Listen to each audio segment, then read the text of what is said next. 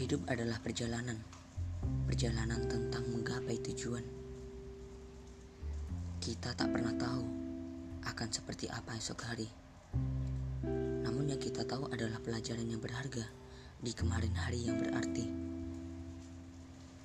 Kekuatan kita ada di hari ini.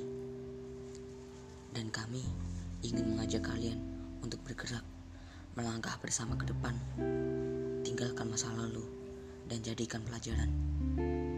Di podcast ini, saya tak akan sendirian.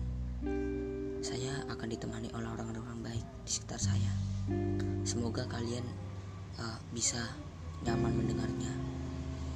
Terima kasih. Cukup sekian. Mohon aja.